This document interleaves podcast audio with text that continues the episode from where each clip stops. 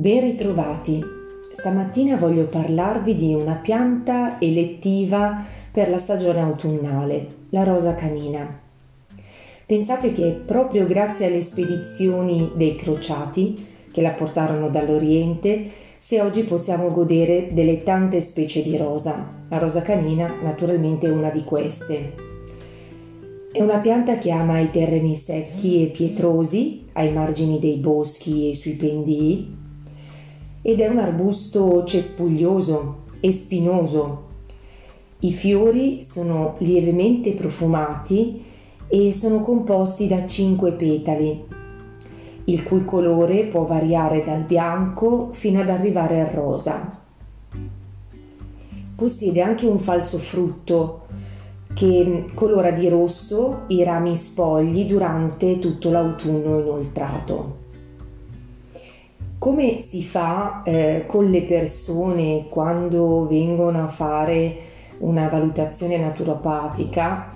Eh, di solito si osservano le persone, quindi si osserva la postura, si osserva come camminano, eh, si osservano come eh, i gesti, come gesticolano, come eh, com'è il tono della loro voce, com'è la pelle. Eh, quindi si hanno tutti dei parametri da osservare. La stessa cosa possiamo fare con le piante perché osservando come è fatta una pianta possiamo capire eh, a chi si rivolge in particolar modo questa pianta, cioè a chi può essere utile.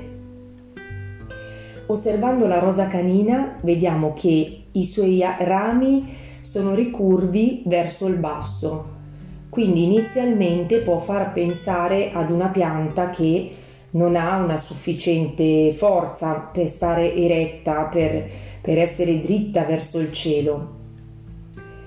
E pensate che per analogia questo rimedio è molto utile eh, per chi ad esempio ha una debolezza sul piano immunitario. Quindi è facile ad esempio sia alle infezioni che alle infiammazioni. Quindi pensate eh, la natura eh, come riesce a stabilire queste analogie. Invece eh, nella rosa canina si nasconde una forza segreta. Infatti, eh, se voi osservate la pianta, sono, i, rami, i suoi rami sono dotati eh, di spine uncinate che non solo danno alla pianta una stabilità, ma anche la capacità di resistere sia al vento che alle intemperie. Quindi è una pianta apparentemente eh, debole. E sempre se vogliamo mm, parlare di simbologia, le sue spine sembrano proprio fatte apposta per pungolare l'individuo che è apatico e mm, andare a sollecitarlo proprio ad un'azione. Come per tutte le rosacee possiede un robusto apparato centrale che rivela la forte appartenenza alla terra di questa pianta, così come la sua capacità di resistere molto bene sia al gelo che alle potature e pensate anche al fuoco. È una pianta d'altro canto che non è invasiva, vuol dire che sa stare nel suo spazio e questo è un'altra caratteristica eh, che eh, ci dimostra quasi l'autocontrollo della pianta, quindi è una pianta che sempre per analogia va a controllare, eh, in questo caso andrà a controllare degli stati ben precisi eh, a livello eh, diciamo di, di fisico. E ehm, se qualcuno magari ha dei ricordi delle fiabe eh, vi ricorderete della, della, storia di Rosa Spina che si era punta con un fuso di biancospino e quindi eh, insomma le era toccato riposare per cent'anni e pensate che eh, questo suo sonno eh, era stato protetto dai rami intricati della rosa canina perché anticamente la rosa canina era una pianta eh, che aveva ehm, questo significato di protezione, di protezione dalle energie negative, per esempio. Eh, pensate che eh, mm, ai limiti del bosco, eh, quindi ehm, proprio a ridosso dei, dei paesi, eh, il bosco veniva quasi eh, interamente chiuso dai, dagli arbusti di rosa canina, quasi per non far passare le energie negative. Quindi capiamo eh, da tutto questo l'azione di vitalità, di protezione, ma anche di armonizzazione che eh, emerge da questa pianta. Non solo quindi fa da scudo verso i patogeni, va a stimolare ad esempio i nostri linfociti T, che sono i linfociti deputati a, eh, alla difesa, sono quelli che vanno all'attacco dei patogeni, ma può essere molto d'aiuto anche a livello osteoarticolare, ad esempio nei casi di reumatismi, di artrosi e va a lavorare molto bene anche in quei quadri di allergie stagionali che ehm, spesso si alternano a problemi di tipo infettivo. Drena i liquidi, va a depurare quindi il sangue, la linfa da tutte quelle sostanze eh, che sono nocive e che sono in più, che non dovrebbero starci nel nostro corpo e ha una capacità molto astringente tanto che è veramente ottima anche a livello gastrointestinale nel caso ad esempio di dissenterie e di gastroenteriti.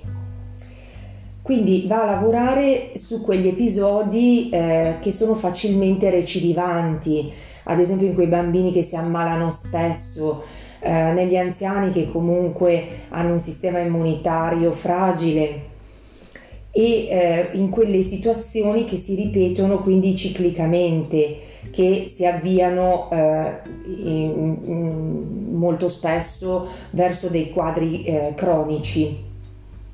È molto utile anche a livello esterno perché ha un forte potere cicatrizzante, quindi eh, viene molto usata anche a livello cosmetico nelle creme, ma è molto utile anche nelle piaghe e nelle ulcere cutanee. Di solito è un rimedio ben tollerato da tutti, anche dai bambini e dagli anziani. Eh, di solito mh, per le categorie eh, diciamo più fragili, bambini, anziani e adolescenti fino a una certa età, ma anche negli adulti con certi quadri eh, viene dato sotto forma di gemmo derivato. Come al solito io raccomando sempre di non fermarsi alla visione allopatica del rimedio, ossia eh, come prendiamo il rimedio è molto importante, cioè non dobbiamo prendere eh, la, la, fitoterapia come se fosse eh, una pasticca che fa passare il raffreddore. Eh, come al solito va fatta una valutazione energetica della persona in quel momento e va visto effettivamente qual è il quadro in quello specifico momento. Quindi eh, la persona va valutata a 360 gradi e eh, va visto se ad esempio un gemmo derivato di rosa canina può essere dato da solo oppure eh, coadiuvato da altri rimedi perché magari il quadro è più complesso.